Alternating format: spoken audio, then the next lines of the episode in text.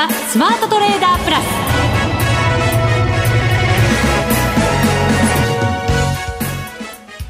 全国のリスナーの皆さんこんにちは。内田まさです。ここからはザ・スマートトレーダープラスをお送りしていきます。この方にご登場いただきましょう。国際テクニカルアナリスト福永博之さんです。こんにちは。よろしくお願いします。よろしくお願いします。お願いします。日経平均171円高1万6254円で終わりました。はい。まあ昨日はですねえーまあ、高く始まって下落しちゃったわけですよね。陰線でね終わってますもんね。まあ、安値引けでしたからね。はい、で、まあ、安値近いところで終わったというところですけども。一昨日が安値引けそうそう、一昨日が安値引けですよね。月曜、はい、えっ、ー、と、火曜日ですかね。火曜日の日でした。はい、で、今日もですね、一時下げ幅広げて、1万6000円を日経平均株価割る場面がありましたよね。ありました。まあ、なので、本当にあの、25日線も割り込んでいるのでですね、えー、このまま終わっちゃうのかなと思いきや、うん、まあ、やっぱり引けにかけてちょっと戻したということでですね。でも下髭結構長いですそうですね。しかも陰線じゃなくて陽線で終わってます、ね、ですからそういう意味では少しあの期待を持たせるというか、まあ明日の夜は雇用時計がありますからね。そうですね。はい。まあでも25日線上回復したのでなんとか乗ってますね。そうですよね。ですから1日で、あの、まあ、25日線割れは回避されたということなので、えー、まあそのあたりはちょっと交換されるところではあるんですけど、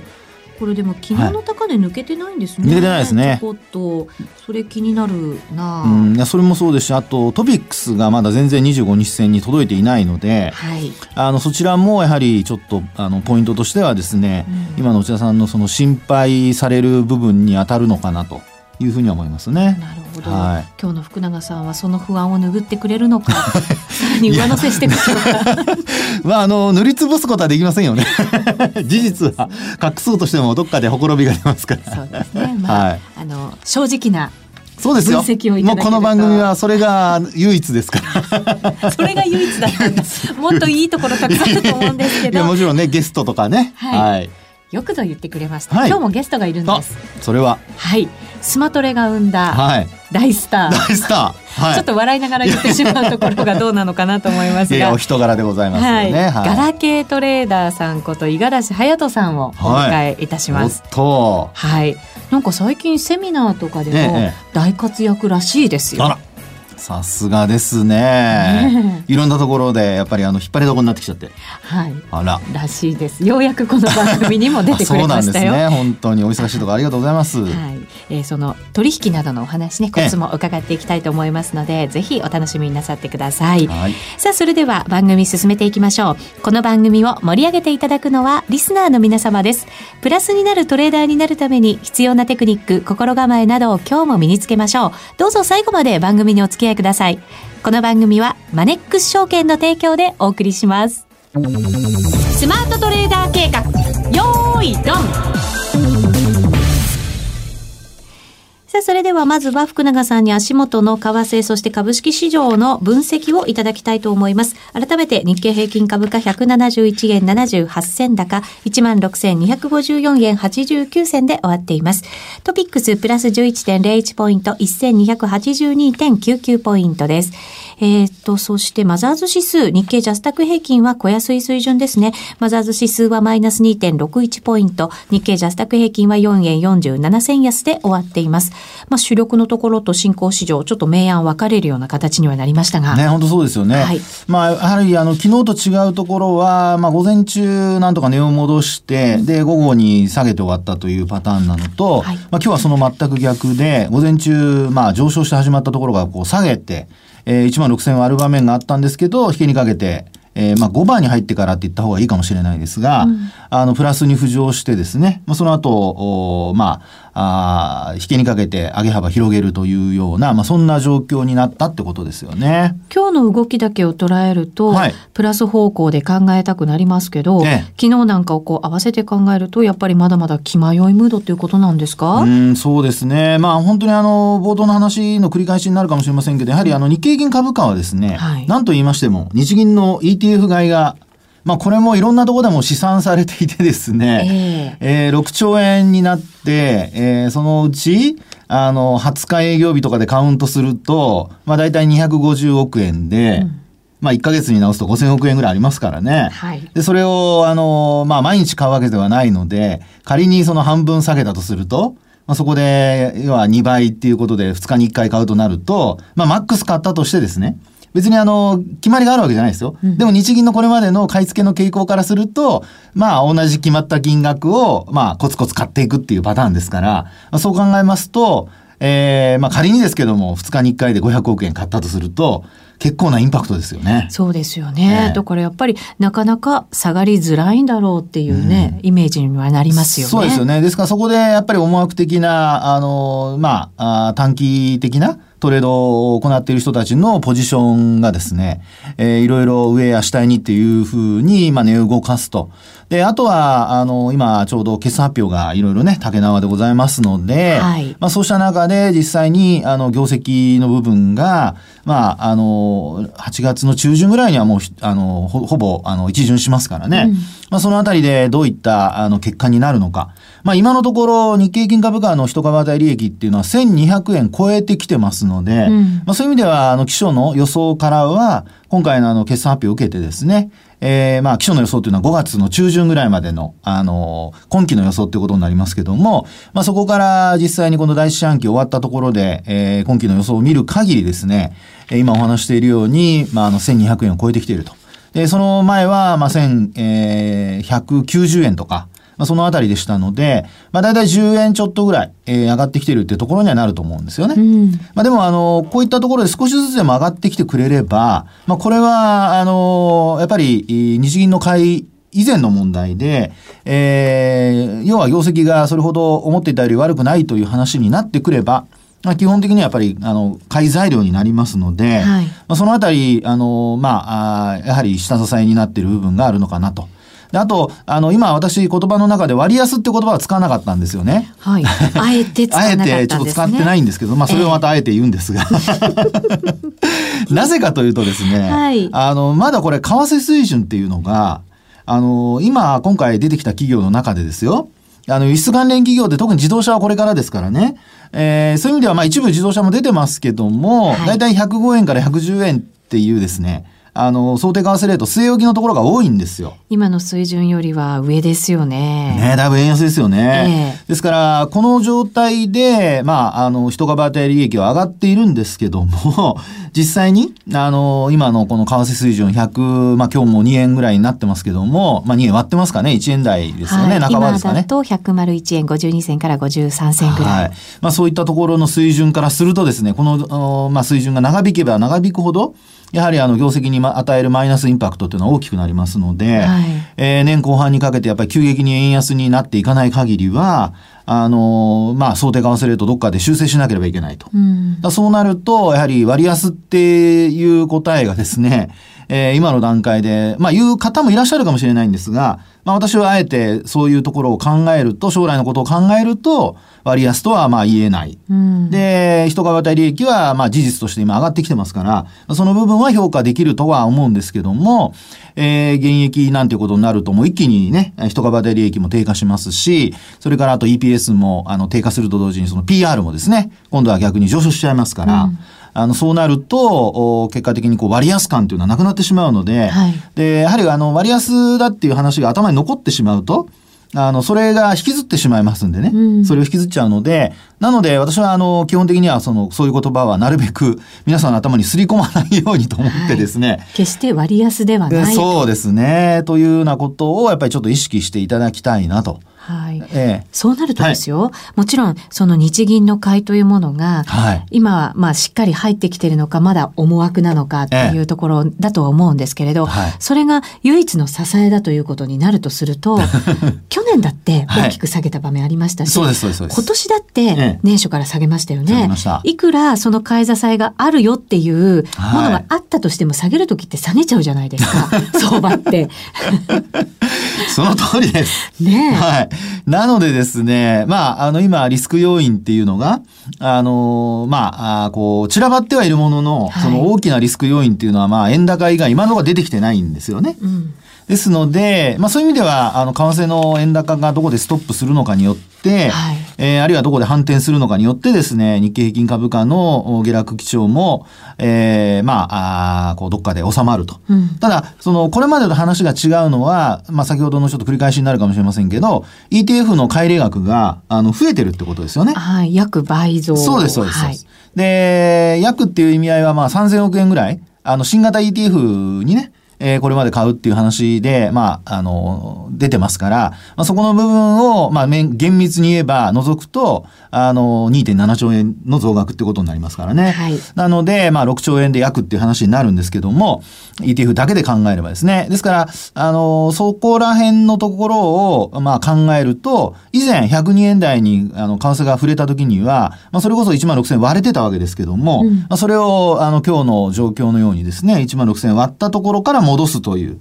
まあ、そんな、あの、流れになってますので、えー、今後、その1万6000円が、その、本当にこう、まあ、下値、安値のコンセンサスになるかどうかですよね。ですから、そのためには、やはり、あの、業績面で、えー、今の1200円以上っていうのをキープすると同時に、まあ、できれば、まあ、為替の想定為替レートがこれから出てくる輸出関連企業の中でですね、あの、円高に修正しても、今の、おまあ、利益水準、はい、まあ、これを維持できるかどうか。で、維持できるとなれば、あの、まあ、株式市場に安心感が出てきてですね、え突っ込むと、まあ、あの、業績面での支えと、それから ETF の買いというですね、えー、まあ、両面での支えっていうのができてくる。で、一方で、業績がやっぱ悪化するようですと、もうまさに内田さんがさっきおっしゃったようにですね、話したように、もうそれこそ、あの、ズドンってどっかでね、下落しちゃうっていうこともあり得るわけですよね。うん、それからあともう一つはやっぱりリスク要因っていうのを先ほども話しましたように、円高が今のところは目に見えるリスク要因ではあるんですけど、それ以外のリスク要因。で、これはやはり、あの、ヨーロッパの例えば、えー、銀行の不良債権の問題であるとか、はい、まあ、イタリアのね、えー、えー、まあ、銀行の話であるとかですね、それからあとドイツ銀行の話もありますし。そうですね。ねこれだってまだまだ爆弾抱えてるようなもんですよね。そうですよね。で、あとは、あの、アメリカの利上げ。これも実際にまあリスク要因という意味で言えば、円高という意味でのリスク要因ですけども、利上げが年内ないなんてことになるとね、そうですね。ね上昇に、まあ、要は円高に向かうっていうことも考えられますのでね。えー、まあそういう意味ではやはり、あの、今週、明日の、あの、まあ、雇用統計。これの結果によってはですね、多少というか、結構ね、月始めの、あの、動きが月末まで続いたりなんてことがありえますので、はい、そこちょっと要注意かと思いますよね。はい、明日発表される雇用統計、18万人ぐらいのプラスを見込んでいるということですけれど、はい、昨日発表された ADP ですね。はい、こちら大体まあそんなような数字が出てきて、まあ予想を上回ったそうなんです。よね、ええ、形としては。あのまあ予想が低かったですからね。17万人の増加という、まあ予想でしたね。ですね。ですからまあそのあたりをちょっと上回ってるっていうことなので、えー、あのその水準をあの雇用統計でも維持できるのであれば、まあおよそ18万人ちょっと、あるいは18万人前後っていうのが今回のおそらく予想だと思いますので、えー、7月の雇用統計、そのあたり同じ水準にこうなってくれれば、うん、まあマーケットとしては一応ニュートラルということになりますので、あとは、まあ、売り込みにくくなったり、あるいは買い戻しが進んだりと。はい、まあ、この辺は今のポジションの、あの、調整の、まあ、具合によってですね、えー、どちらかに傾くっていうことは、あの、十分考えられると思いますので、まあ、そういう意味ではちょっとトレンドをきちんと見ておく必要があるのかなと思いますね、うん、そういう意味ではトレンドというのが非常に重要になってくると思うんですけれども、はい、えっ、と、101円挟んでの神経質な動きになってますので、ええ、これ、下落トレンドですよね。そうですね。もちろん。で、今日は、今日だけで見ると、えー、まあ、私はあの、ドル円なんかは5日移動平均線とか25とか、まあ、株と同じ日数を使ってるんですね。はい。で、中にはやっぱり20日とか21日とかっていう移動平均線を使われたり、他の、あの、移動平均線もっと短いの使われたりという方いらっしゃるとは思うんですが、まあ、今日現在で見ますと、5日移動平均線の値が101円の62銭とか、そういう水準なんですよね。で、今日、あの、まあ、高値で言うと66銭台っていうのは、60銭台っていうのがあって。一回だからタッチした、はい、そうです、そうです、そうです。その通りです。ですので、えー、これ押し返されて、今晩、まあもう、あの、4時半ぐらいからニューヨーク、あごめんなさい、ヨーロッパの時間にこうね、移行していきますけども、はい、そこから、あの、ニューヨークの、に、こう、向かうにあたってですね、時間が移行するにつれて、えー、このまま押し返されるのか、あるいは、あ上抜いていくのか、うん、これ、久しぶりなんですよ、上抜くと。これはですね、あの、もし、あの、終値で上抜くとなるとですよ。はい。これ結構本当久しぶりでですね、これ7月の20日。7月の20日がですね、この時はまあもちろん107円台だったんですけど、えー、あの、ずっと、まあヘリコプターマネーの話が出てですね、うん、バーナキさんが来てるとか、はい、そういう話が出て、107円台つけました。その後はですね、終値ベースで見ると、あの、22日の日がまあほぼ同じぐらいの値で止まっていてですね、うんえー、大体この時のあの5日移動平均線22日がですね、えー、106円の23銭ぐらい。うん、で、終値が106円の20銭。なのでギリギリ、あの、髭では抜いてる場面っていうのはもう何度もあるんですけどね。ですから今日はそういう意味では本当にあの、20日以来のですね、えー、まあニューヨークでの終値によりますけども、はい、抜けるかどうか。うん、ですので、これを抜いて今日終われるということと、まあ明日のニューヨーク、まあ、要はこう、えー、小峠ですよね。で、そこがうまく、あの、噛み合ってくれればですね、はい、これあの、東京にいる人たちで、特にロングの人だけの話ですよ。ショートしてる人は、あの、ええー、って思われるかもしれないんで、まあ、為替の場合もね、あの、あるいは先物を取引されてる方も、ロングショート両方ありますからね、まあ、そういうふうに考えると、まあ、そのあたりが一つは、あの、分岐点になる可能性があると。はい、ただし雇用統計発表前で、ポジション調整だったりとか、その反対売買したりとか、はい、そういうことがあったりする時期ですよね。そうですね。なので、今の動きを手放しに喜んでいいのか、はい、ねえ、騙しかもしれませんしね。そうなんです、ね、まあそういうことを考えると、やっぱりね、えー、あのちょっと遅れるかもしれませんけど、5日移動平均線を上回った後、5日線が上向きに転じるとか、はい、まあそういうふうに、まあちょっと、あの、確認できるまではポジションをちょっと少なめにしてですね、トレードすると。で、あの、トレンドが確認できたら、まあそこでちょっとポジションを上乗せするか、はい、あるいは、あの、逆のポジションを持っている人はもうすっきりロスカットとするか、うん、ね、そういうのをやっぱりきちんと考えていただくといいのかなと思いますけどね。はい、わかりました。注意しながらですね。はい、そうですね。今日もイギリスの金融政策決定会合、ね、はい、ありますしね。ね、バンコブイングランドどんな結論あるいは経済見通し出すのか。そうなんですよね。ね金利引き下げてくる、今0.50でしたっけ？はい。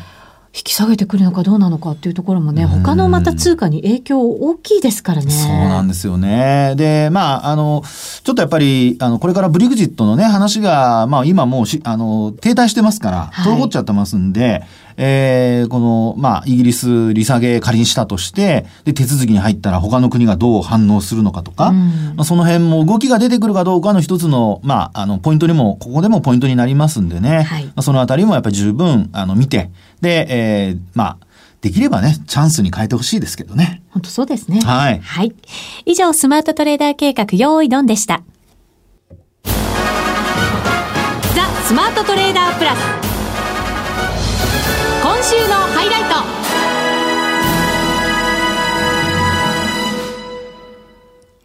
それではゲストの方ご紹介しましょう。ガラケートレーダーさんこと五十嵐隼人さんです。こんにちは。どうもお久しぶりです。お久しぶりです。よろしくお願いします。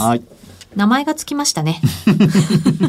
名前がつきました。名前がつきました。はい。なんかね、隼人さんってすごい、なんかスピーディーな感じがしますけども。なんかね、ヒーローものの主役みたいな名前ですよね。ね。本当に。なんか、ガラケーがどれだことっていうと、なんとなくちょっとアンバランスな感じも。すいません。スマトレが生んだトレーダー。ああ、そっか。そうですね。そうでした、そうでした。そうでした。はい。さてさて、前回来ていただいてからちょっと時間経ってますけど、最近トレードどうですか？最近は順結構順調で、まあ、おいいじゃないですか。今年はそうですね。はい。何の通貨でどんなトレードをされてるんですか？具体的に。デイトレは、まあ、ドル円の、ドル円、まあ、クロス円、まあ、ポンド円ユーロ円とかもあると、ランドってイメージ強いですけど、ええ、いろいろやってんですね幅広く。そうですね、まあ、デイトレスイングが、まあ、そういった通貨で、はい、であと、まあ、中長期は、まあ、ランドとかですね、はい、スワップポイントも取れるからっていう、こう通貨選びなんですかね。そうですね。デイトレだとこう昼間仕事してらっしゃったりしますからやっぱり夜が中心で。夜とあとまあ前回ちょっとお話したその中根とかの、はい、ここととかに向けたところと、はい、まあ逆に今年ってまあ全体的にこうまあ黒線でいうと下げあのまあ、こう下げ相場、まあ、日経平均とかこう、まあ、あのドル円で言えば121円からずっと下がってきてるんで、うん。はい、主にこう売りでこうまあ、例えば中根とかでしたら逆にその天井からこう9時55分前後からこう売っていくようなところとか、はい、そうですね。まあこう売りとまあそんな感じでこうやってますね。うん。デイトレとスイングってやっぱりポジションあのバランスってどういう感じでやってるんですか、まあ、あの長めの方が多いとか、まあ、結果デイトレになってしまって、まあ、結果スイング、まあ、デイトレスイングはこう、まあ、同じ、まあ、同じとこ、まあ、こうカテゴリーでやっててですね、うん、であと、まあ、中長期はこう別でまたややってるような形で、うん、あそうですね。はい、ちなみにまあ仕事されてるわけですから、はい、その時その時でずっとこうチャートをチェックしてるっていうわけにはなかなかいかないと思うんですけれどどんな時にこう投資戦略を今週はこういうふうにいこう今日はこういうふうにいこうっていうのを戦略考えられるんですか？大体自分はですね休みの休みの日にこうまあ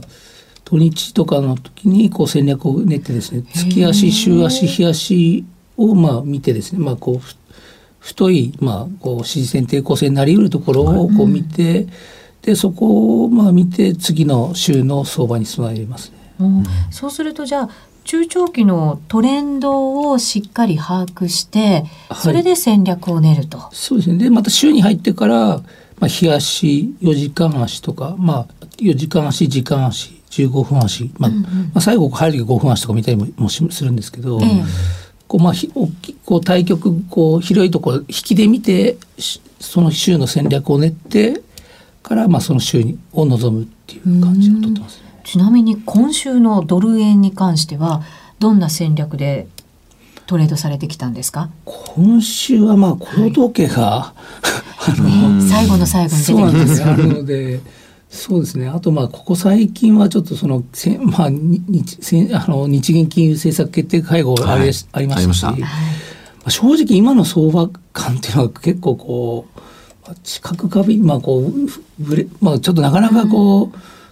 つかみづらいところではあるんですけどイベントで振らされたりもしますしね。そうですね意外と入ってないですね僕は。なるほどテクニカルメインでいらっしゃるわけですよね。あとファン,、まあ、ファンダがきっかけなんで、えー、そこからまああとテクニカルとその比率を、うん、まあ、その相場感によってこうか、まあ、変えていくとかじゃないですけど、うん、最近は正直その相場感がまあまあ、少なくとも僕にはちょっとだから見えづらいところがあるので、まあ、予想するのってファンダの場合難しいですよね。そうですよね。えー、でまたあの売買タイミングとしてあまりこう短期的な結果だけ見てね判断するわけにもいかないので。はいそのあたりやっぱりあの難しいですよね判断自体はね。そうですね、えー、でも今年ってやっぱりこういうイベントに振らされることって結構あって、はい、特にあのブリグジットの日なんかは、結構多くの投資家の皆さんが振らされたんじゃないかなと思うんですね。五十嵐さんはどうでしたか？そうです。自分まあブリグジットのまあブリグジットについてはあの基本まあブログとかあとまあ自分ちょっと一部こうまあ、FX をしてる生徒さんとかいるんですけど、まあ、基本入らないようにとは言ってるんですけど。なんか大物になってきました、生徒さんがいらっしゃるって。すごいですね。えー、さらっと言いましたけど。さすがですね。まあ、ブリグジットもですね、あの、ちょ、まあ、少し、まあ、本当しょ、しょ、まあ、こう、ちっちゃいポジションで、まあ、あの、は入れてたんですけど、うん、まあ、ブリグジットに関しては、まあ、ポンドが対象で、で、まあ、ユーロ、まあ、まあ、ユーロから出ていく、まあ、ユーロの通貨と、まあ、そちら、そこは対象になるんですけど、で、まあ、クロス円というのはリスクオフ通貨なんで、こう、まあ、すごい大きな、まあ、ポンド円、ユーロ円にこう引っ張られて下げたと思うんですけど、まあ、その時にこうド,、まあ、ドル円とかランド円を、まあ、こう下で買ってですね、はい、でまあこうかまあその乖離したところまあ逆にポンド円ユーロ円に引っ張れ引っ張られたところあるんで、はい、その戻したところでまあリグったりとかそういうようなことは例えば2月11日の時もとかもそうですし、結構今年はそのそういうのが、まあ、結構ありがたかったなっていうところは。じゃあイベントってなかなか難しいですけどそういうイベントも利用しながらやるトレード。そうですねあとまあ1月終わりのあの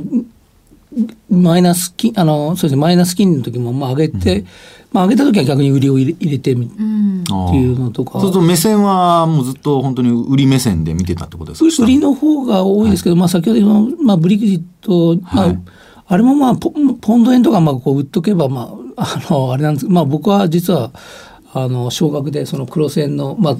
対象外、まあ、同じクロス円ですけど、まあ、そのドル円とか、まあ、ランド円とかでこう少額でこう引っ張られてるところを拾ってってでこう乖離したところでこう、まあ、実際そのドルドルとランドは別にそのブリグジットにまあ直接影響ない全くないとは言わないんですけど、ええ、対象ではないので、まあ、一瞬引っ張られてんで、まあ、そこでこう拾うような形は。引っ張られてしまって一緒に動いたものの、行き過ぎたところを逆張りでこう拾いながら。拾ってで、まあ、あの上がったところで決済とか。まあ影響のあんまり少ないところっていうのがポイントかもしれませんね。そうですね。通貨としてはね、通貨ペアとしてはね。はい、真ん中行くとやっぱりちょっと、そうですね。影響あるものをやると、まあその落ちてくるナイフは拾うなじゃないですけど、どこまで行くかというのが、まあまあ逆に在所外でもかなりそのまあ資金管理というのはまあ重要前提なんですけど。確かにねそういうとこありますよね。はい、先ほどあの福永さんも言いましたけどヨーロッパの金融不安もまだまだね爆弾のような怖さもありますし、ね、もちろん中国もあるし、はい、アメリカのじゃあ利上げがもし行われなかったらっていうそう。いうリスクも今年まだまだありますよね、ね、大統領選挙だって分かりませんからね。そうですね。本当そうですよね、そうするとじゃあ今のような手法を私たちも真似しながら利益をもしかしたら得ることができるかもしれないと。そうですね、はい、そうするとキャッシュポジションちょっと持っとかないといけないかもしれませんね。本当そうですね。慎重に入られて、まあ、大相場、逆にこう初心者の方とか、まあ、ポジションを取りすぎてしまうところとかあるんで、はい、こうまあ、下がったところで、まあ、取れば。ポジションしっかり管理しながらですよね。そうですね。それが重要だと思いますね。ブログ等結構増えてきましたか？見てくださる方が。あの、スマトリさんのおかげで ありがたいお言葉でございます。ね、えっ、と、えー、ガラケートレーダーさんで検索していただくとブログも見られると思います。はいすね、またセミナーなんかもね、行っているということで、生徒さんもいらっしゃるということですから、ぜひこれからも注目いただきたいと思います。はい、頑張っていただきたいと思います。ありがとうございました。ありがとうございました。さあ、あっという間に番組もお別れのお時間です。ここまでのお相手は福永博之と内田まさでお送りしました。それでは皆さん、また来週。この番組はマネックス証券の提供でお送りしました。